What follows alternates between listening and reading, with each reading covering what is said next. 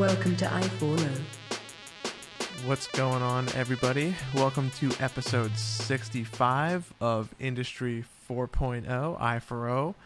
Um, we have a sort of slow week in tech news uh, to talk about, but there is still some exciting things that happened. Um, if we were to go into some of the leaks that we've heard from the Pixels, there's plenty of that as well, but um, we can always save that for closer to the event as more of a recap. Um, but aside from that, there is still plenty of stuff to talk about. Um, just as a quick recap of the previous episode, I know we didn't really talk about this at all in the pre-show, but um, I wanted to just kind of get it into your mind that towards the end of the episode, maybe as we're rolling out, might be a good idea to just go over like one or two of our favorite Android applications that we use. Um, it just came to me at this moment. I know we had said we were going to prepare for it a little more, but I figure we can isolate it to at least what our favorites are. Um, and that way we have this episode to think about it. Um, but yeah, not to put you on the spot. I just wanted to, I just figured it would be a good thing to actually follow up on that we should probably mention. Um, Pulls out phone and starts looking through apps. That's fine. that's totally fine. As long as we get that discussion going, I, I could care less. So, um, but without further ado, I think we should roll into the first topic. Yeah. Um, but yeah, just wanted to just wanted to get that into your brain to think about. Maybe if you have a second, just to look, look through some apps you might like a lot, um, whether it's like a launcher or, or, like a regular game or whatever. Um, yeah. But yeah, so okay, rolling into the first topic, Verizon uh, is in our sights this time. So they were caught throttling a fire department's unlimited data during a California wildfire, um, which resulted in the fire department having to pay twice as much to lift their throttling during the response to an actual emergency.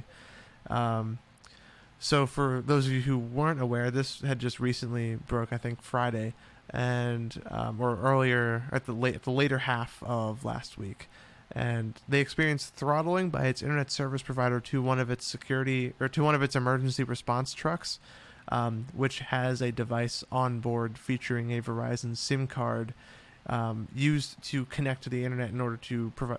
It's basically a communications vehicle for emergencies, something that gets right up to the scene and is able to to coordinate different units to help best fight the fire and respond to the emergency. Um, and they have since experienced throttling from Verizon, which is always exactly what you want whenever you're responding to an emergency. Um, nothing quite says uh, delivering the most rapid response possible than cutting your internet speed by almost one two hundredth of what it used to be. So this is this is pretty uh, damning to Verizon. I'm curious to hear your thoughts on this. So it's a bit heavy-handed. The, proof's in the pudding a little bit with their uh, response here, claiming it's a customer service error and has nothing to do with net neutrality, which is clearly just bull. Yeah. Um, and county officials are saying, yeah, it has everything to do with net neutrality. Yep. Um, and apparently, this is going to be submitted as evidence in a lawsuit to seeks uh, that seeks to reinstate net neutrality rules. Yep. But for our good listeners and ourselves and everyone else out there um, as an example of how, you know, the repeal of net neutrality not only affects your personal internet, but also affects services provided to us that keep us safe. Um, when there's a rampant wildfire roaring through California, and you know, communication and responsiveness are of the utmost importance, and fire departments are unable to do so effectively due to their speeds being cut, that is a huge issue. And I personally don't accept Verizon's, oh, it was a customer service error as a response because it doesn't fix what happened. It doesn't tell the truth of what's happening. Also, there's and no like plan to go forward on like what you do in the future. Like, is it do you just say that if it happens, like what if it happens again? Is it another customer service failure or? Like, I wouldn't even say what if it happens again. I'm going to say when it happens again. Yeah. Because there's no way around this really, unless mm-hmm. they're selectively excluding people from, you know, these cuts of speed. And at that point, yep, I'd think that's out of Verizon's game plan. They're not going to do that. Yeah. Also, apparently, this is not the first time that this happened to them. So back in December and June, Verizon did the exact same thing to the same fire department. So it wasn't even like a different fire department somewhere else. It is the same fire department twice in the past 12 months. So not even 12 months, twice since twice since December. So this is the third time. Um, but yeah, uh, I would find it harder to believe that they would, you know, target a specific fire department for throttling, especially yeah. given the like explosive nature of this story.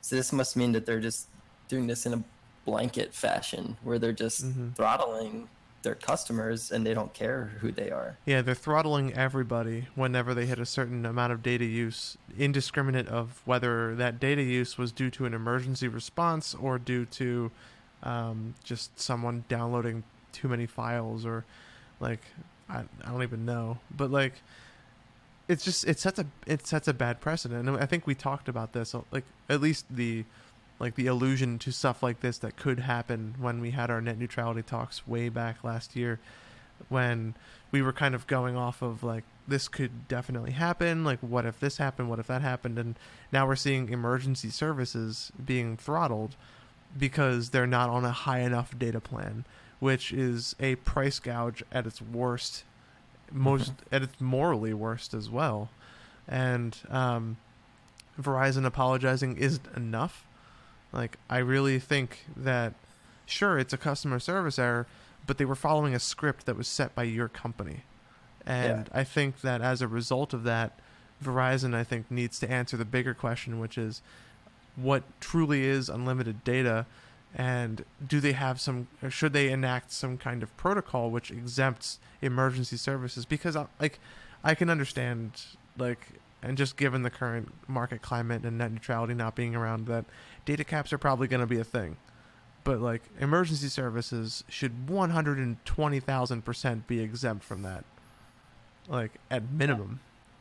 Absolutely. Yeah like if i was um, told via text message like hey we're we're throttling you so that way we can provide more bandwidth to an emergency occurring in your area i'd be like fine that's cool.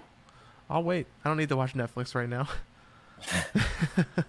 Right, but when there's a wildfire, it's a different story. Yeah, and, and like yeah, you know, there's a, a Verizon government accounts manager. His name is Silas Buss, and he was reporting saying that the fire department would have to move from a 37.99 plan to a 39.99 plan to get the data speeds restored on the device.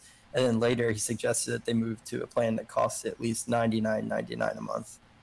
So that's like almost tripling their cost for this service to yeah. provide a public service. Yeah.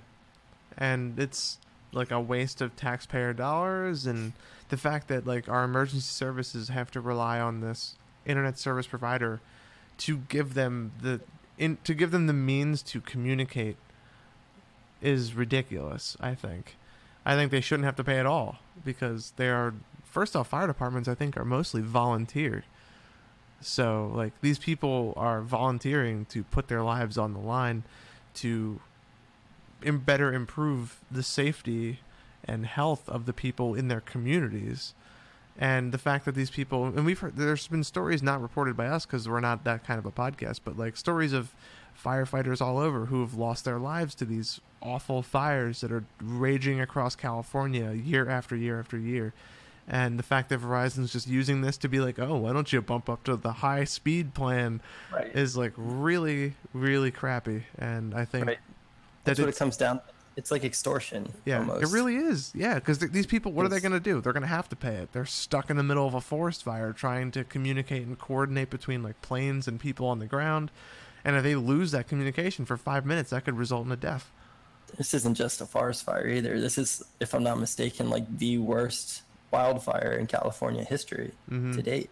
Yeah. I mean, this isn't, this isn't, I mean, those firefighters are, you know, putting their lives on the line. Um, people are losing their lives over this, but if this, if they can't act to prevent and respond to this, you're talking about insane amounts of casualties and loss of property, structural damage, rebuilding efforts, all for Verizon trying to get their extra 60 bucks a month. Yeah. And this uh, this company has actually sent emails back and forth between Verizon and themselves on talking about this, and you had mentioned that they suggested upgrading their plan, but Yeah. um, the throttled speeds that they were brought, they had a 50 megabits per second plan, and they were throttled down to 30 kilobits per second, which is like barely enough to send a text file, let alone like communicate with people like hundreds of miles away in planes and on the ground in like less than ideal connection situations where cell towers may not be prevalent or may be inactive due to the fire.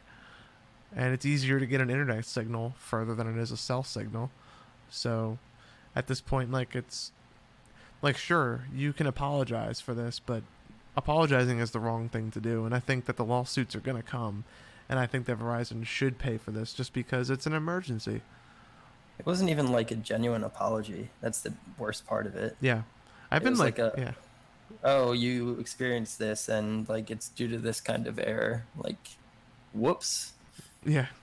No admitting of like, yeah, maybe this throttling is a bad thing after all. Nope, Yeah. they're not going to say that. I wouldn't be surprised if like some third or smaller ISP uh, with lesser known uh, prevalence would begin work to expand their network just for this explicit reason, just so they can be like, look, we are not going to throttle you.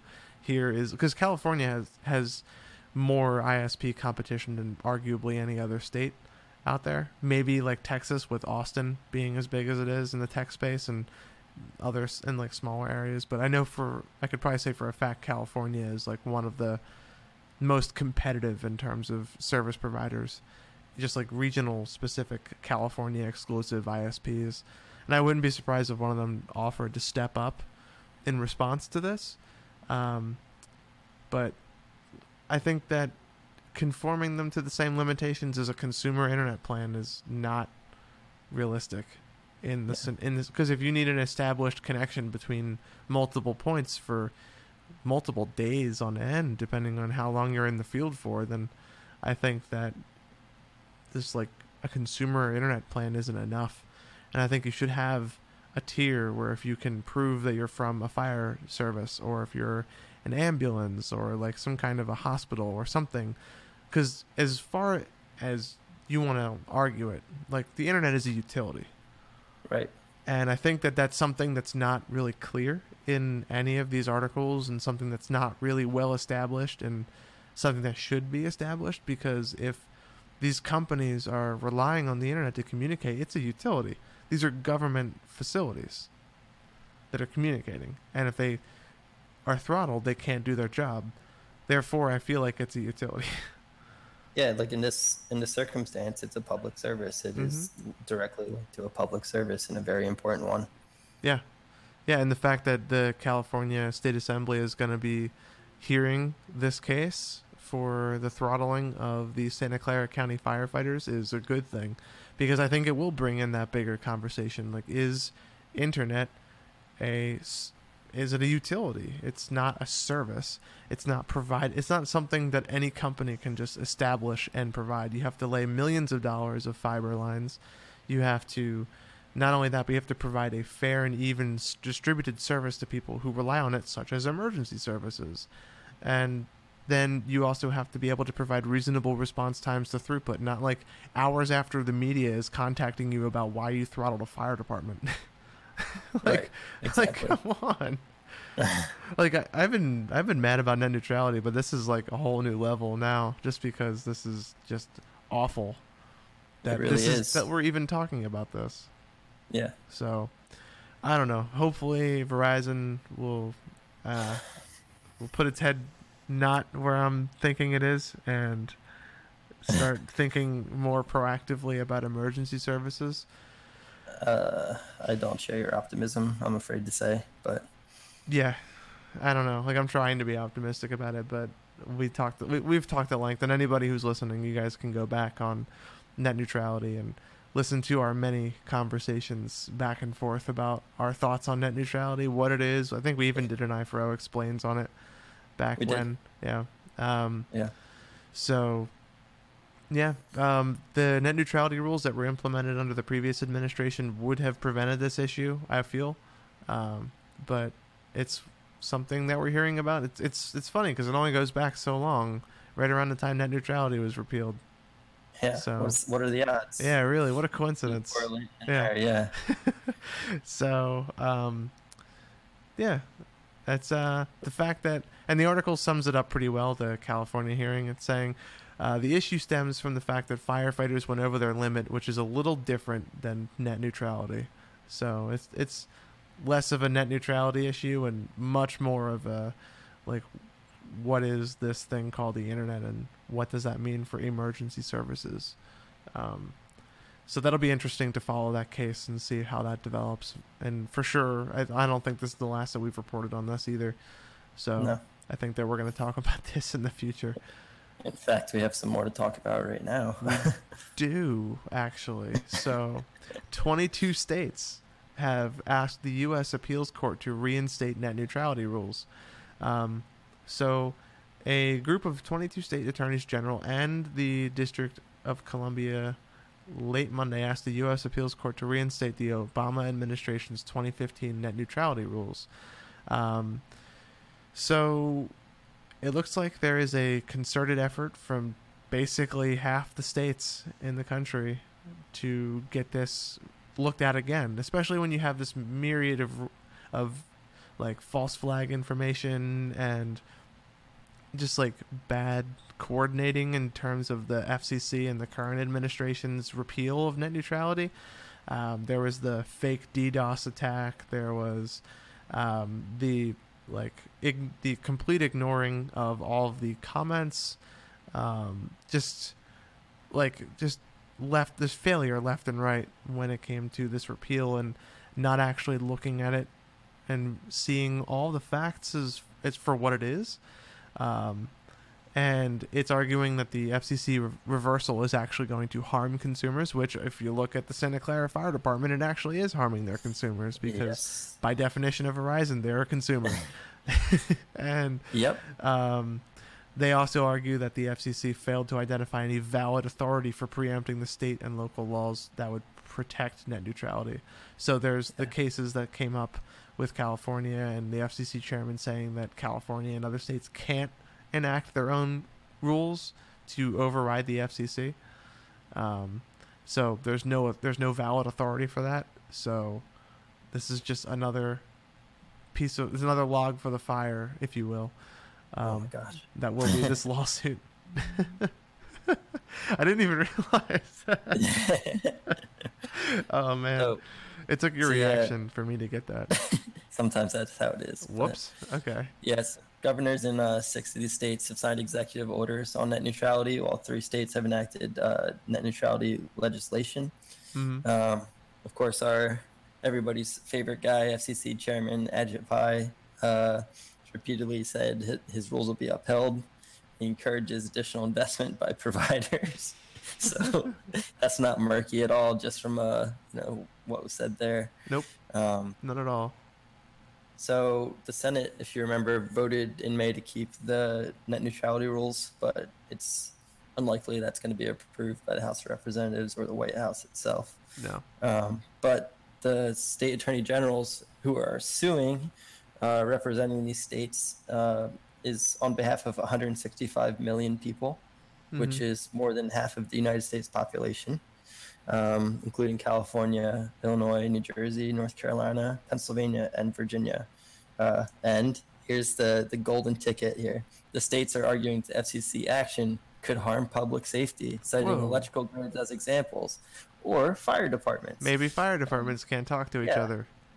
So their argument is that with the absence of open internet rules, it jeopardizes the ability to reduce load in three times of ex- in times of extreme energy grid stress. Consequently, the order threatens the reliability of the electric grid.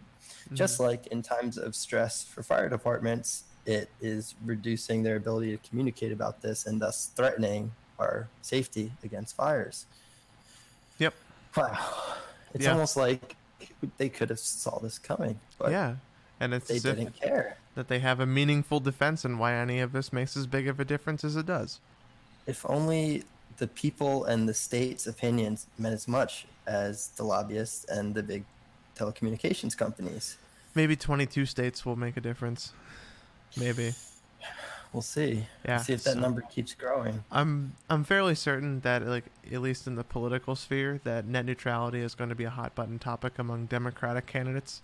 Um, I feel because I feel like for whatever reason this will somehow be a bipartisan issue, even though emergency services should be able to get the info they need when they send it.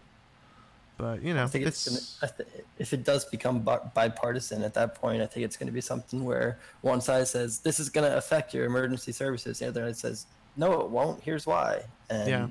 that'll probably be an, you know, uh, something that they can't really back up, but they'll want people to believe. yeah, because one side will be funded by ISPs. And how do you see this? Like, you don't get to see these numbers of the throttling until you experience it, and at that point, it's too late. yeah, So, you know, you could say all day that it's not going to happen, but when it does, inevitably, you're going to be caught with your pants And- down, and yeah. then and what's an apology worth at that point? right, especially if a bill's already been, you know, voted down or something that could have prevented it. Yeah, and um, so right now we have this 22 state legislature that's that uh, that's being um, pushed through, which is going to be an appeal, and then also you have governors in six states with their executive orders, as well as three states with net neutrality legislation of their own.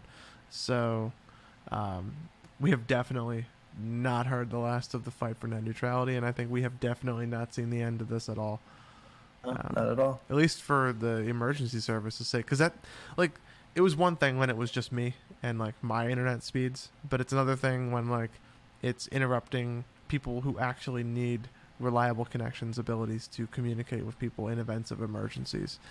Like that that's a whole nother thing to add to this and a whole nother reason to get behind net neutrality as an issue. And um, i'm afraid that if it doesn't get overlooked, then I think we may see more of the issues, such as what happened with the fire department, uh, going forward.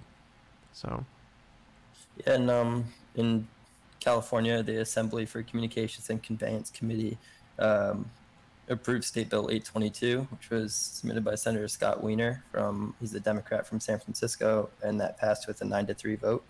Um, that bill has been uh, gutted by that same committee, and now is going to a full assembly for a vote. So in California, there's a chance for this bill to pass and really get the ball rolling uh, for other states to follow. okay, So we'll see what happens there. more Stay follow. tuned. Yeah, stay tuned. so, okay, um, just because obviously we need to talk about this, um, because we are we happen to be on Twitch, and for whatever reason, this game consumes technology news for as liter- like literally anytime something happens in this game, they have to talk about it. Uh, so Yeah, and, um, and Ninja is one of our biggest fans. obviously, So- yeah, he's Right. yeah, no, obviously. Um, so um, without further ado, the game we're talking about is obviously Roblox. No, it's uh, it's Fortnite. Um, Fortnite. Yeah, Fortnite. More like Minecraft. Am I right? No, it's so there was a there was a security ble- a breach, not bleach. There was a security breach that happened in Fortnite, um, discovered by Google, and um, there was a little bit of a mess around how that information was disseminated to Epic Games. Um, So, with with that with that being said, Epic Games is obviously frustrated with how Google handled this. Um, Google is citing that they just simply followed their standard procedure.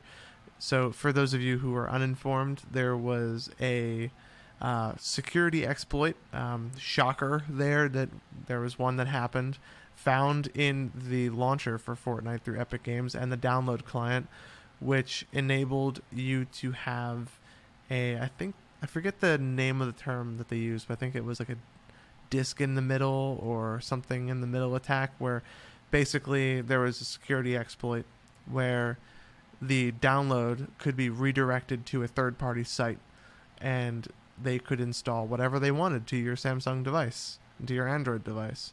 Um, so obviously, with that being as big of a security flaw as it is, um, Google reached out to Epic Games a few weeks ago, um, citing this error and giving them the details of the fix that needs to be implemented. Um, Epic Games implemented the fix and deployed the update to their late, to their website for the latest download of Fortnite itself and the client. And pretty much immediately after, Google published the entire technical details of that hack publicly for people to view. Um, and Epic Games says that Google should have waited the 90 days. So, I mean, this kind of is like a difference in issue. Like Epic Games was saying that there wasn't enough time for their user base to download the update. So now that the news of the breach is public, it's possible that some of the unupdated clients could be vulnerable to this breach um, if someone were to attack Epic Games for this. And with Fortnite being as big as it is, I wouldn't be surprised if there was an attack that happened just because this is easily one of the largest game revenue services out there. Like this game, I think they've make somewhere in the ballpark of like hundreds of millions of dollars, like a month off of this game. So, so the vulnerability was inside the Fortnite installer app. Yeah. Okay, so follow my logic here. It says Epic patched the Fortnite installer and deployed it to all Android users who installed the app like with games on Steam, on any console, on your phone in general, typically if you go to play that game, it's going to make you update that game. Yeah. Right? Before you can play it. So my question here is what users would really remain vulnerable if that patch had been pushed? If you get your installer from somewhere other than Fortnite where you're already at risk? Yeah. I don't I don't really see how you know, if this is already patched in 48 hours by Epic and pushed out to users, I don't see how Google really, you know, spilling the beans, so to speak, is going to make those people who are vulnerable any more or less vulnerable. My guess. I get, it, I get that it, like, you know, allows those with malicious intent to take advantage of it or try to at least. But if the patch is already out, I don't really know what those 90 days are going to do because you're not going to be running the game if you haven't already updated it. Yeah.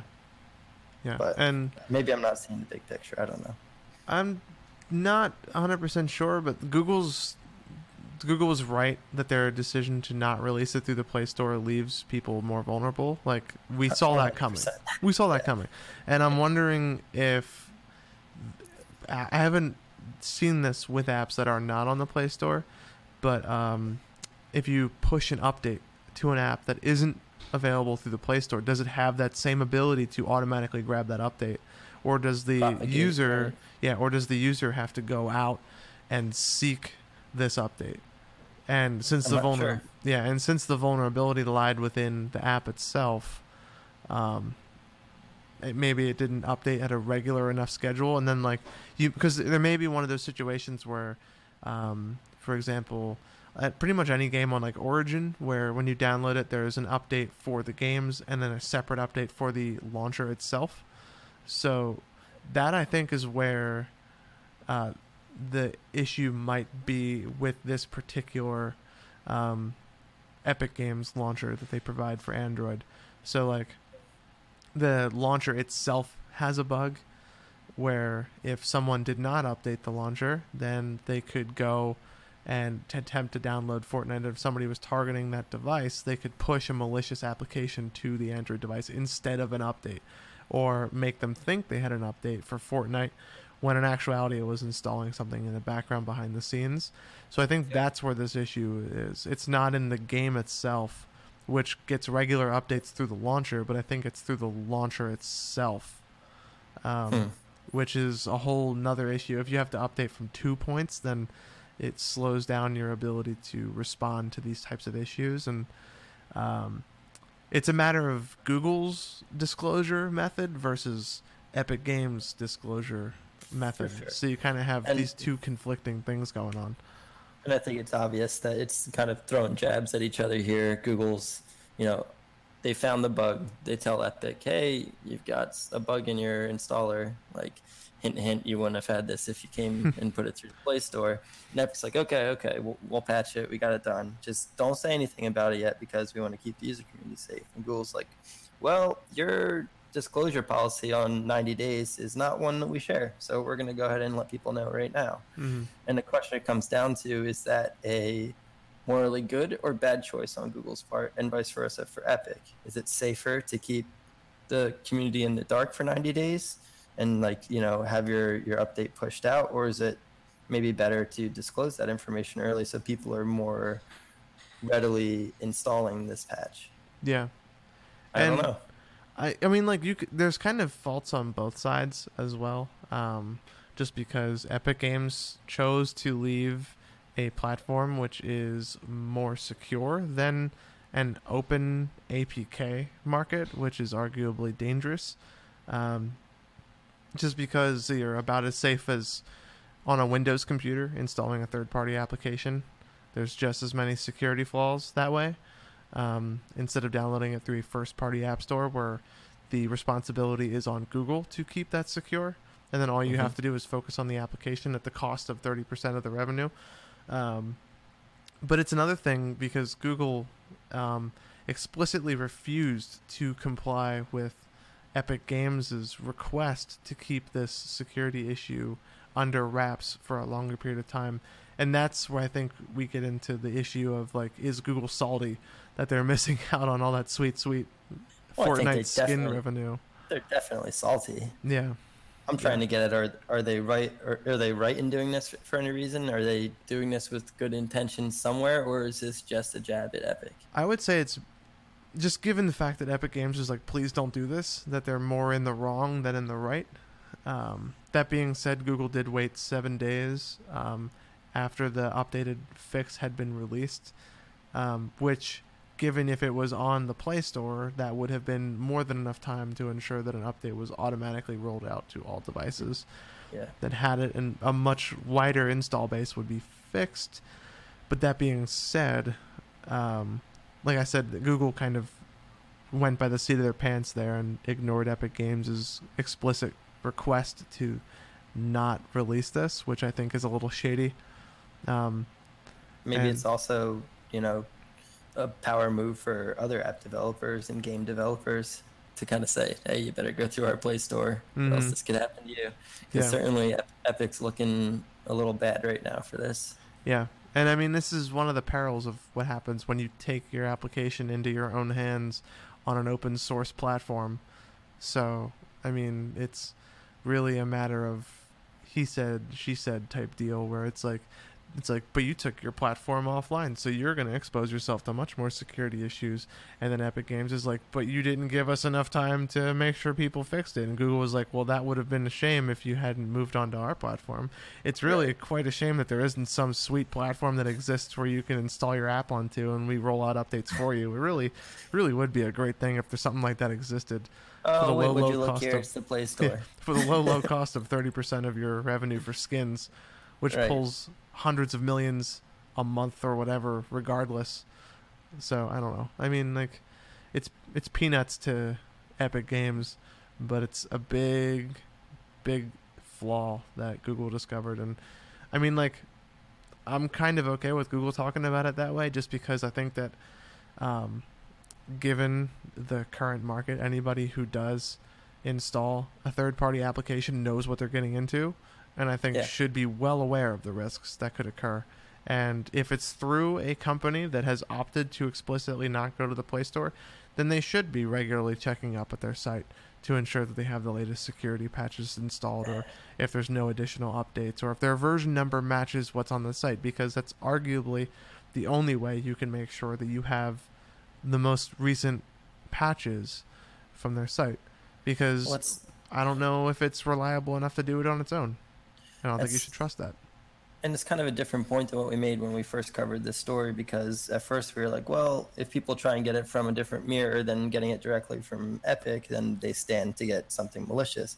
But here they're getting an installer from Epic that has potential to be modified and become malicious. Yep. And by what means that's done, is it through getting it from a different mirror or is it done by you can already have the app and then it can be modified to do this? Mm-hmm. I mean, that's that's where the issue is here that makes Epic look really bad to me.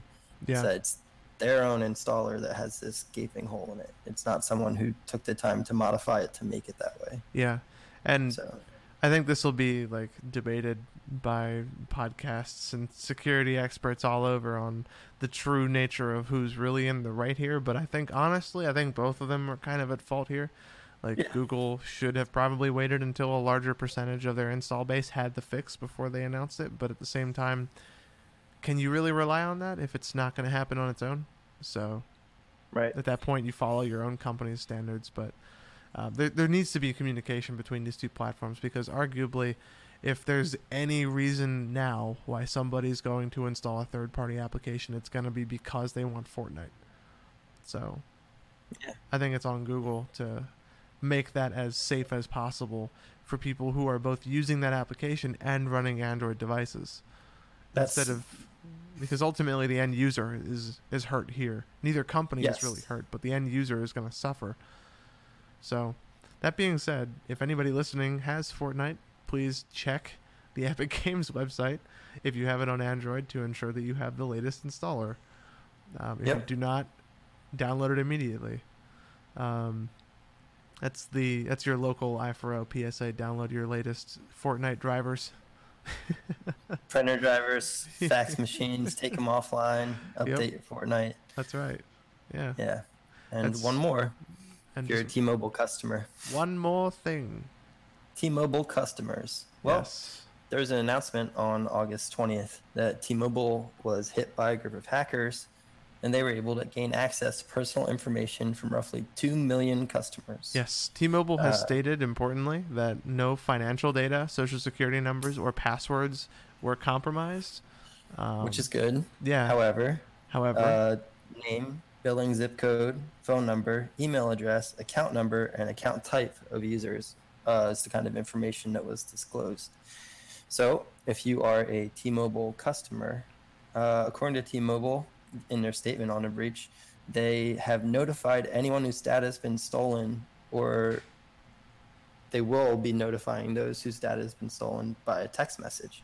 So, if you are a T-Mobile subscriber and you did not get a text message regarding this, there's a good chance you're safe and your information safe. Yep. However, if you did get a text, I would uh, pay attention to it because Yeah. this is a, a valid story. I also um, think that being said, for anybody who does have a T-Mobile account, um, myself included, I think that you should most certainly change your password, um, regardless of the information, because we've seen this with Yahoo. Um, the full details of the attack may not be public yet. They may come out Yeah. and be like, "Oh, look, it looks like passwords were taken," and then by that point, it may be too late for whoever perpetrated or whoever perpetuated this attack or I don't know the word for it. I'm just not even gonna try. Tried this Okay. attack. I, I tried. There was the effort there. Um, but that being said, um, they said that the attack had affected less, slightly less. I'm sorry, than three percent of their 77 million customers. Um, so that's good, I guess. Um, it's definitely smaller than Yahoo's and small, much smaller than Equifax's. So it's not the worst hack we've ever seen, but it's still kind of a foolhardy issue from T-Mobile side where they weren't fully checking everything and making sure Yeah. that they were the most secure. Um, yeah, I don't know. I don't know. Um, I would like to take this as a reminder uh, for anybody who does want to check if you have been like hacked by anybody. There is a website out there called Have I Been Pwned, uh, and I have that up on the stream for anybody who is interested. Um, you just simply type your email address into here, and it will search all of the known breaches and inform you if your username or account or whatever has been pwned, if you will, which is um, collected in a mass hack of a service or website. So it's less important to know, but it's definitely good to know. Um, there's also services out there that are good for informing you if passwords were breached, so you know that if, if you type in the password that you use, um, it will tell you if you were hacked as well. So um, just a random PSA, but I did want to bring that up just because it is something that's important to talk about. Yeah, knowing if you knowing if you've been pwned. And I used that site when you first told me about it and realized I was pwned in the LinkedIn hack. So I changed my LinkedIn login and everything and Yep.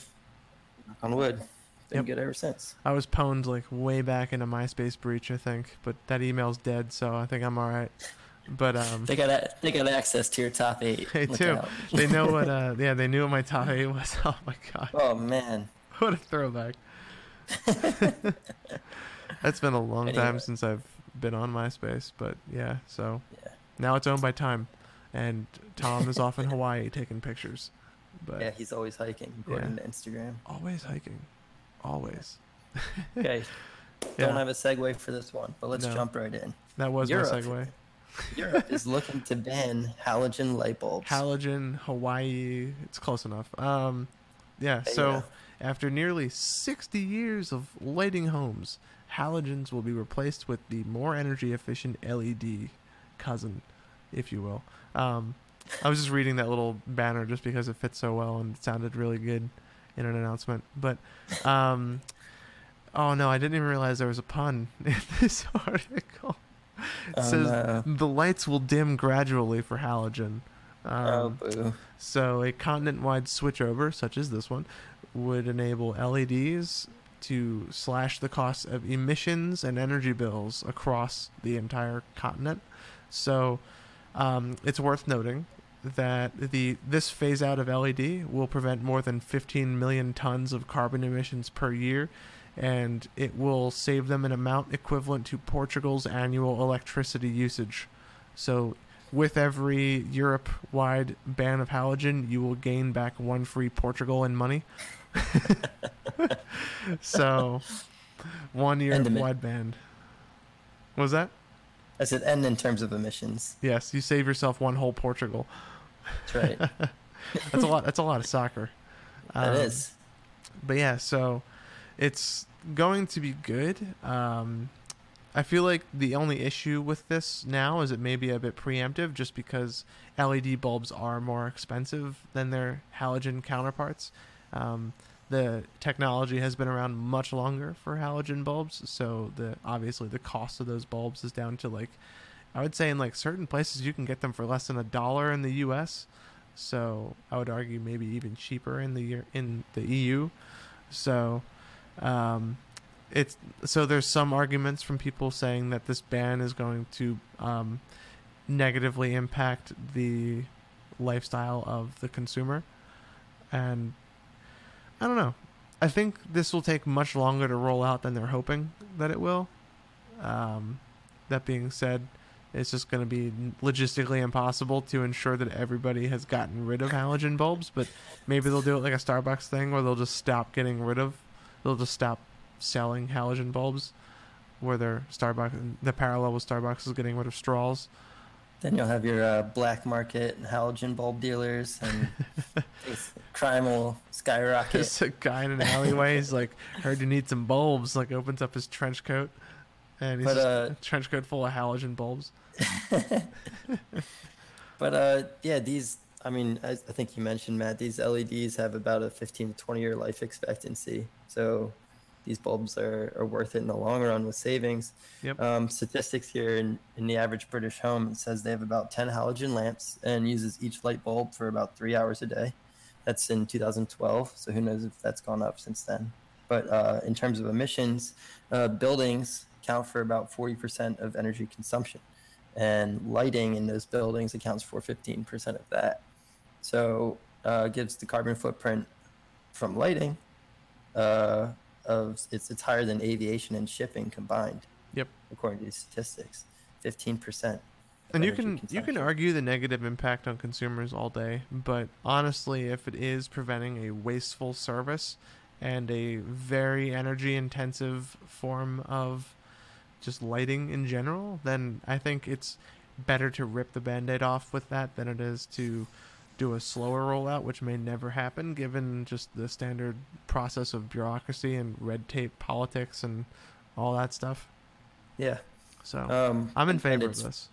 It's not whether or not you're allowed to use a light bulb; it's what kind of light bulb you're allowed to use. Yeah. So it's not like I, I could see there being arguments here about like a freedom of choice of what kind of technology you want to use. Kind of like if you want to use a car that's really you know not fuel efficient, you can still do so within a certain boundary. Yep. But with this, they're kind of just saying, nope, you can't use those anymore, and this is gonna help the planet. It's gonna save us money. It's gonna Yep. save you money. And while um, it's important to note also that while a halogen bulb may be cheaper up front, um, an LED bulb will pay for itself within a year. So if you really want to budget this out, just start saving now and then just buy all your LEDs up front. And then within a year, you'll be literally making money off of your energy savings. so, I mean, like, Compared to if you had used halogen, yeah. Mm hmm. I think it's something like one sixth the energy consumption of a Mhm. halogen bulb. So you'll be saving quite a bit of money in the long run. And LED bulbs are pretty bright. Yeah. Um, I know some people like the kind of like softness that you'll get from a halogen bulb as opposed to an LED, but Fortunately, I you mean- can replicate that. right, exactly. My next point, you can, and especially with like smart bulbs nowadays, where you can dim them and then you know change colors and what have you. hmm I mean, It's It's- worth it's noting. Yeah, I was saying I was about to continue off that. Keep going. I was just gonna say it's good. It's a good gig. I Yeah. mean, I feel like it's not a bad direction to move. Yeah, and we were talking about this on the pre-show a little bit, but it's worth noting that, um, like for those smart bulbs like you were talking about, a lot of people, Mhm. whenever you mention like Philips Hue or um, what is it, LIFX or the other companies, that the Mhm. cost of the white bulbs, which is going to be probably what you'll replace ninety percent of your halogen bulbs with, because I don't think you need RGB in your whole house, is they're about like I think in the U.S. they're on like like fifteen bucks a bulb and I think they regularly go on sale lower than that at times around like the holidays and Black Friday and when they try to bundle this stuff. So um, it's basically equivalent to what you're gonna pay for an LED bulb anyway. So maybe difference of like a couple of bucks. So if you were planning on doing smart bulbs, then that's a good first step into it. Um, Right. And you do save a lot of money on that stuff. And like I said, So- you can you can make them more you can make them warmer or softer if you want, depending on how you're feeling that day. Right. So you don't have to stray too far away from your trusty dusty halogen if that's your thing. Yeah. Yep. You can still get the warm bulb with all, all the warmness of the bulb with none of the radiation and heat Right. coming off of it. So And this is this is as we noted in in Europe where this ban is taking place. Yeah. But But if you want to something to think implement your own personal household band, you too can join the movement. you can make yourself a sign for the front yard that says halogen light bulbs banned in this property. yeah, this, this house LEDs the way to LEDs, leads the way. Oh, there it is. Yeah, I had to. You, you've taken away my segues. All right, enough about light bulbs, Matt. Enough. Br- Bring in the old Elon. Let's talk about Tesla. Oh, the site's got an ad loaded on it. Let me fix that. There we go. So, um, moving away from electricity and talking about Tesla. um, so they are going to remain public. Um, completely a 180 from what he had said a couple weeks ago. Um, saying that With the share- Elon Musk?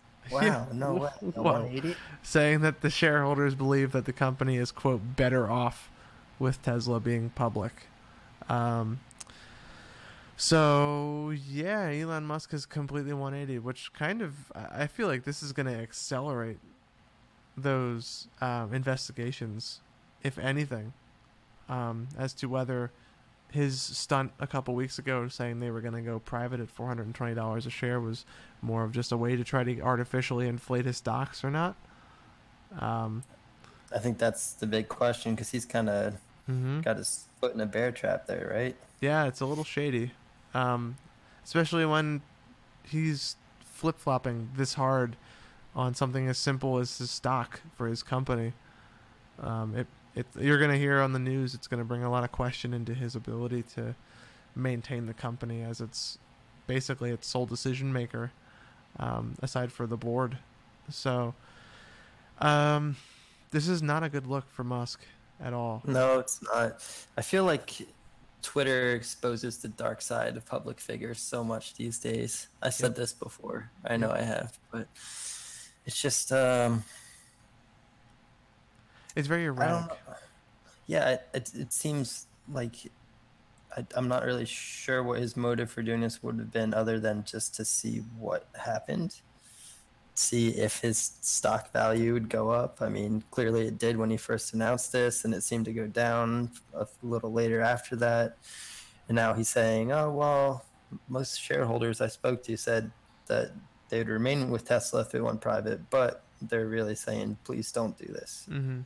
a lot of people are saying that if it were to go private, it would, you know, go against his priorities uh, like mobility as a service, uh, autonomous trucks, uh, energy storage, passenger drones, things like you know aspirations he has has that could be maybe shifted or diverted away from if they were to go private. Mhm. So Yeah, and um, he's so focused on getting his Model Threes in line. I think that's where his attention should be. I think it shouldn't be on Twitter trying to generate hype around his stock. Um, yeah, So he's got huge plans for the company. That's that much nobody can debate, and that much is empirically true about Tesla. That being said, I think that with a company that has as much potential as Tesla to be the forerunner of electric vehicles and like the first company that comes to mind whenever somebody thinks about purchasing an electric vehicle, more importantly, I think that he kind of needs to rein in his own stress and his his tweeting and everything just in order to make sure that he's actually going to deliver on his expectations. the only thing I can think of is that it's publicity. Like it keeps his name in the news, it keeps Tesla's name in the news, it keeps people interested in what he's doing. Yeah. Whether he will ultimately succeed or fail is up in the air, but in the meantime, his name is the one that's on everyone's lips. Yeah, because regardless whether this happens or not, I think there are going to be people who follow Tesla to the ground if this company does run itself that way. Uh, Yeah. There, like it's you can't deny that he does have a cult following, and there are people who will believe everything he says and defend it until their last breath. So I think that without a doubt that this definitely isn't the end of what we've seen from Tesla, and I think Yeah. going forward that this only is going to be fuel to the fire for those people. Uh, that Yeah. being said, that for the rest of us, there's still stuff that needs to be proven, such as just his temperament on Twitter. Somebody mean- who's just as likely to tweet a blowhard tweet as our president, I think, is a dangerous statement. So, with avoiding getting political. Yeah, well, it, I mean, it's been made publicly known that he's deprived of sleep and he's working insane hours and he's Mhm. sometimes sleeping in his factory and not getting to see his kids enough. And tweeting in that kind of an environment just doesn't seem like a good move. Yeah, especially you're a couple Ambien away from a Roseanne level tweeting. So I think right, that it's exactly. and, he, and he's he's reported to have taken Ambien before too. So how he sleeps. That's what he says. Yep. So maybe whenever he takes that Ambien, he should put the phone down and turn it off Yeah. when he goes to sleep. Another weird thing is this migration of Tesla employees to Apple, which is something that's not a lot of details have emerged, but there's some news that Tesla's talent is headed Apple's way, and I know Apple has some big initiatives with electric self-driving cars. Um, it makes me wonder if there's competition stirring up there, if there's any truth to those rumors that we had months ago about maybe Apple buys Tesla and Maybe. Elon Elon jumps in as some kind of executive officer or uh, the head of the division or something. Yeah, I don't tech- know. technology Maybe. officer. Yeah, And uh, who knows if that's going to come from him or his shareholders either. So, right. like, I, I don't mean- know if they're going to push him out or if maybe they will push for someone to come in and like take over the decision making while Elon Musk can focus on the work.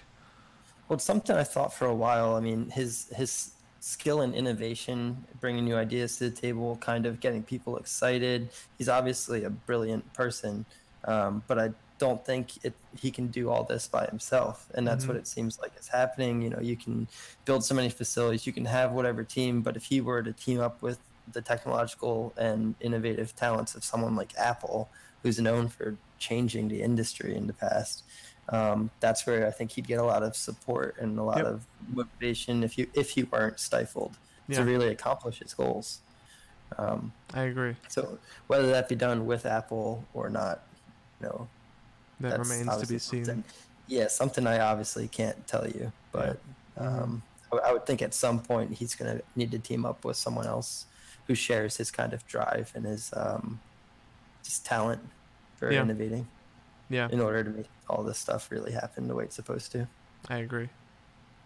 Yeah, but um, I don't even know. Like, I guess we're gonna have to see this as it goes because this has been a heck of a week for him so far, just in the news. So I think we're gonna have to report back on this whenever we hear a little bit more of a concrete decision on this because I don't think we're done with these kinds of tweets about the company going public, going private, what it's doing, when it's doing it.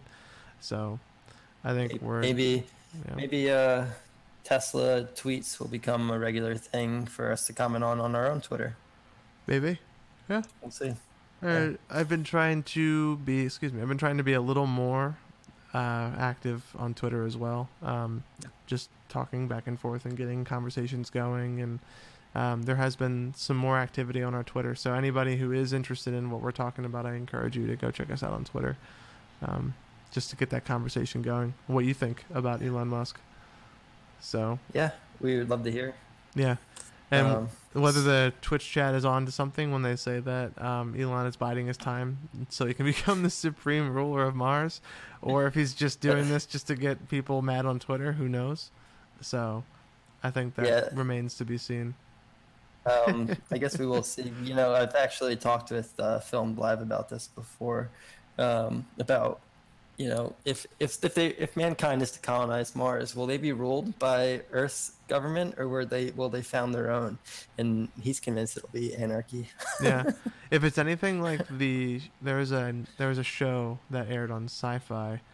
Um, I can't remember the name of the title of the show. It was like a spiritual successor to another um, another major sci-fi show. I can't think of that show.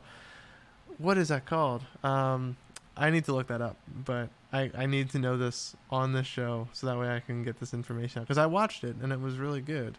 Um, so sci- let's find out. Um, I need to know. I really like. I can't end this show without this getting out there. Um, okay. Uh, the Expanse, that one. Oh yeah. Yeah, Yep. The Expanse. Uh, so it'll be something like that where Mars is its own like sovereign entity. Um, Ruled by Elon Musk. yeah, he'll just be the leader of it. Yeah, Yeah. but yeah, that one. I needed to know which one, and that was the spiritual successor to Firefly, which is the other Oh, show I couldn't think of. Yeah, people have been people who liked Firefly moved to The Expanse. Uh, that is a wonderful chat there. I think that that's the that's the exact words that were said yeah, in our personal conversation. Yeah. I love it. So, so if you're not viewing live in, on this uh, Twitch chat, this is just another reason to uh, tune in live for the show because we have some very flavorful commenting going on here. Yeah, It's a good conversation all the time. All right, Matt. Before we do our outro, let's give you let's uh, put out maybe two apps. I was I was as gonna tell you we should just do two apps just to start, and then maybe if we have a bigger list going forward, just like two things that you love currently that you can't not have on your phone. um. Well, I'll give you one. Okay. Okay, we'll do one and one and then Yes. one and one. And it's it's a, a tried and true for me. It's a it's a game. Okay. and it's very popular. And there's been news with it recently. It's called uh, Clash Royale. It's Okay. by Supercell. It's uh, the I guess successor to Clash of Clans. Different play style. This one is a card-based playing game, um, where you basically are playing a game of like chess on steroids versus another person. Um, there's a king's tower. If it's defeated, uh, the game is over, and whoever def- beats it uh, wins the round. And then there's two princess towers in front of that. Um, those are each worth one crown. So the objective is to destroy one of those, and then you can choose to either go for the king tower for the three crown finish, as it's called, or you can work your way on the second one, play defense. So much strategy involved. It is absolutely addicting, and uh, I happen to play it with some of my friends, Nice. and we have a great time. Yeah. I'll have to check that out. Um, my f- one of like, I think my arguably one of my favorite applications, and it's a first-party Google application. Uh, it's not a game, but it is the um, Google Play Opinion Rewards app. Um, Hmm. So this application is you fill in some basic demographic information about yourself, and they will occasionally send you surveys to complete um, about like places you've been to, um, what videos on YouTube are most likely to get you to click on it, just like some basic metadata around how you use your phone and how you basically interact with your surroundings. And occasionally they'll have you like, hey, write a review for this or whatever. Um, but the benefit of Google Play Opinion Rewards is the app is that they will actually credit you on the Play Store. Um, so that way you get apps on the Play Store, which um, or you get money for the Play Store, which you can rent movies from, you can buy albums, you can purchase apps, um, and you get it pretty frequently too. Um, I had an issue, and I think we talked about this a while ago, where I had not gotten surveys for a long, long, long, long period of time. Um, but they had just recently, I think in the past few months, rolled a feature out where you can reset your account. And I reset my account and set it all back up again. And I've been getting surveys probably four times a week, maybe more, depending on the week. And I've got about $12 that I can spend on the Play Store. Um, so basically, like any app that I, I see, if I want to remove ads from it or if I, I like the developer and I want to get the pro version for more of the features, I just do it. Like it costs me nothing. So this app has saved me so much money on the Play Store because I'll have like I have the pro version of my Reddit app, I have the pro version of this, that, whatever, and you can and it's so nice. It's so That's nice. pretty cool. Yeah. And I think depending on if the app will offer you to use your play credit, you may even be able to use this in app for purchases as well. Um, so Very in your Clash Royale game, I'm sure there's an in-app purchase you can make, which you may be There able to use. Yeah, you Yeah. may be able to use play credit for it. So who knows? Wow. Yeah. Another, just another note on the Clash Royale too, since you brought it back up. Um, they're trying to make a big push into the esports game. Um, Mhm. So now they have teams that are live on YouTube playing each other. Uh, this is something that people would broadcast or streams uh, in the past, but now there's actually an esport similar to like Rocket League. Okay. Um, Nice. But without further ado, You should give uh, me an app that- a- Yeah. Give me Sorry? one that isn't a game. Give me one that isn't a game, and I'll give you one that is a game. here's a utility app, and uh, I'm sure you can accomplish some of these features maybe within your phone as it is, but it's called a Cam Scanner. Okay. And I love this app because you basically use your phone to take a picture of a piece of paper or several pieces of paper. You can also do it on um, like photos that already live on your device. But basically, if you lack access to a fax machine, which you probably do, um, or a printer, you can you know have a piece of paper that you have like a signature on or something like that. I threw away my fax machine after our last episode about the Yeah. fax machine breaches. Well, that was a smart call. Yeah. But to finish up, you could take a picture of that piece of paper with your signature on it or what have you, and basically you can tell it what the corners of that paper are. Um, it'll auto adjust the orientation and size of it and uh, add effects to it to make it more legible. And then you are able to save that as an image file or PDF file. So if you need to email someone a document on the fly, um, you're able to do that wherever you are. Very nice. And yeah, definitely has come in handy for me in the past. Yeah, that would be awesome, especially for things like maybe even like expensing stuff and getting information off of documents. That would be really, really good for that. Yeah. Awesome. So those are, those are my two. Okay. Um, mine. Uh, so we'll just do the inverse. So my second app is a game, much like Huh. your first app. So uh, it's a game that I play basically like if I'm in a waiting room or if I'm sitting somewhere and I'm like not really into I've like catch I've caught up on Reddit or if I'm like done reading the news for the day, nothing left to see on Twitter. Um, and I'm like I'm just kind of trying to kill time, and I've done this like in airports and train stations everywhere.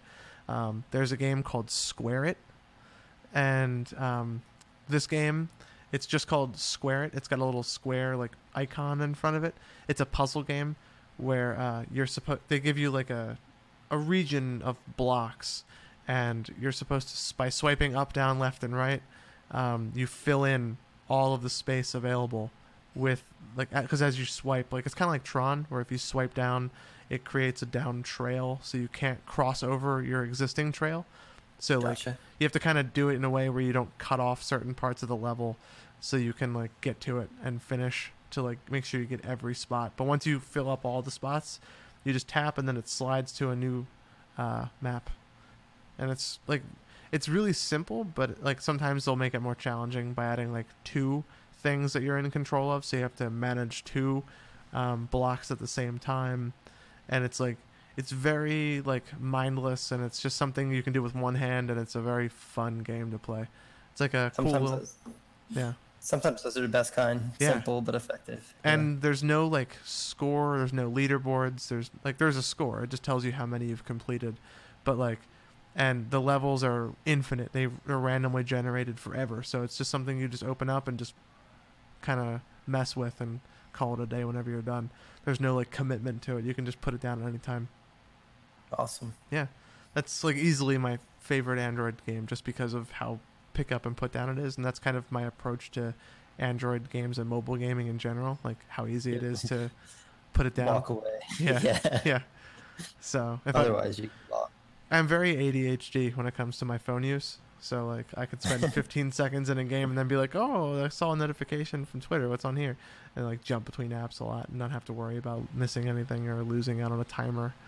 So but yeah the app is called square it for anybody who's interested in downloading it. Um, but yeah i think that just about covers it. So we had clash royale we had google play opinion rewards um, the third app that you had said a f- screen cap Ca- It's actually called Cam Scanner. cam scanner and That's then there is Square It. So for anybody who is interested in spicing up their Android device, uh, feel free to check those out. I believe all of them are free, um, with the Uh, exception of believe in-app. so. Yeah, sorry. was it with the exception of in-app purchases? Obviously, Right. Um, Which all of I them are try free. to stay away from. yeah. Um, that that goes out to uh, Priscilla Villanueva, who is the one who requested this conversation There on our Industry 4.0 Twitter. Yeah. So I hope you enjoyed Priscilla. hmm And I love talking about Android apps too, because I like, I always like, I'm excited to tell you guys about it, so I might as well put it on the air, right? So Yeah. Yeah. That's pretty much how I view our friendship in this show in general. Yeah. There you go. That's it. The easiest way to talk about tech. But um, That's right. But yeah, so I think that uh, brings us nicely to the end of the episode. It Um, does. Time sure flies when you're having a blast. um, but s- that being said, uh, if you, as the viewer, not Jeff, you, you already know about this, want to know where to find us, and you are either listening on Twitch and you're like, hey, these guys are pretty cool. I want to follow up with them and listen to them when I'm not always on Twitch because I'm not on here 24 7. Or even if you are and you're like, I want to listen to them on something else while I listen to another person on Twitch, you can find us on Podbean at podbean.industry or industry40.podbean.com. Mhm. Um, that being said, that is our home, but you can catch up with us on a myriad of other platforms as well. You can find us on Spotify, you can find us on Google Play, you can find us on iTunes, Stitcher, TuneIn, basically anywhere where fine podcasts are served to you. Um, you can do so by looking for our logo when you search for it, which is on the screen right now for anybody who is uh, watching the live stream. Uh, you can also find us by searching for the name of our podcast, Industry 4.0 or I4O. Sometimes that works too. Um, if you don't feel like typing and you have a Google device or an Amazon device, you can ask them to play our latest episode and they'll do it. Um, and if you still can't find us, you can reach out to us on Twitter, Facebook, Twitch, or Instagram, anywhere, and just be like, hey, um, I can't find you guys somewhere. Can you give us a link and help us out? And I can tweet back at you and be like, yeah, sure, here it is.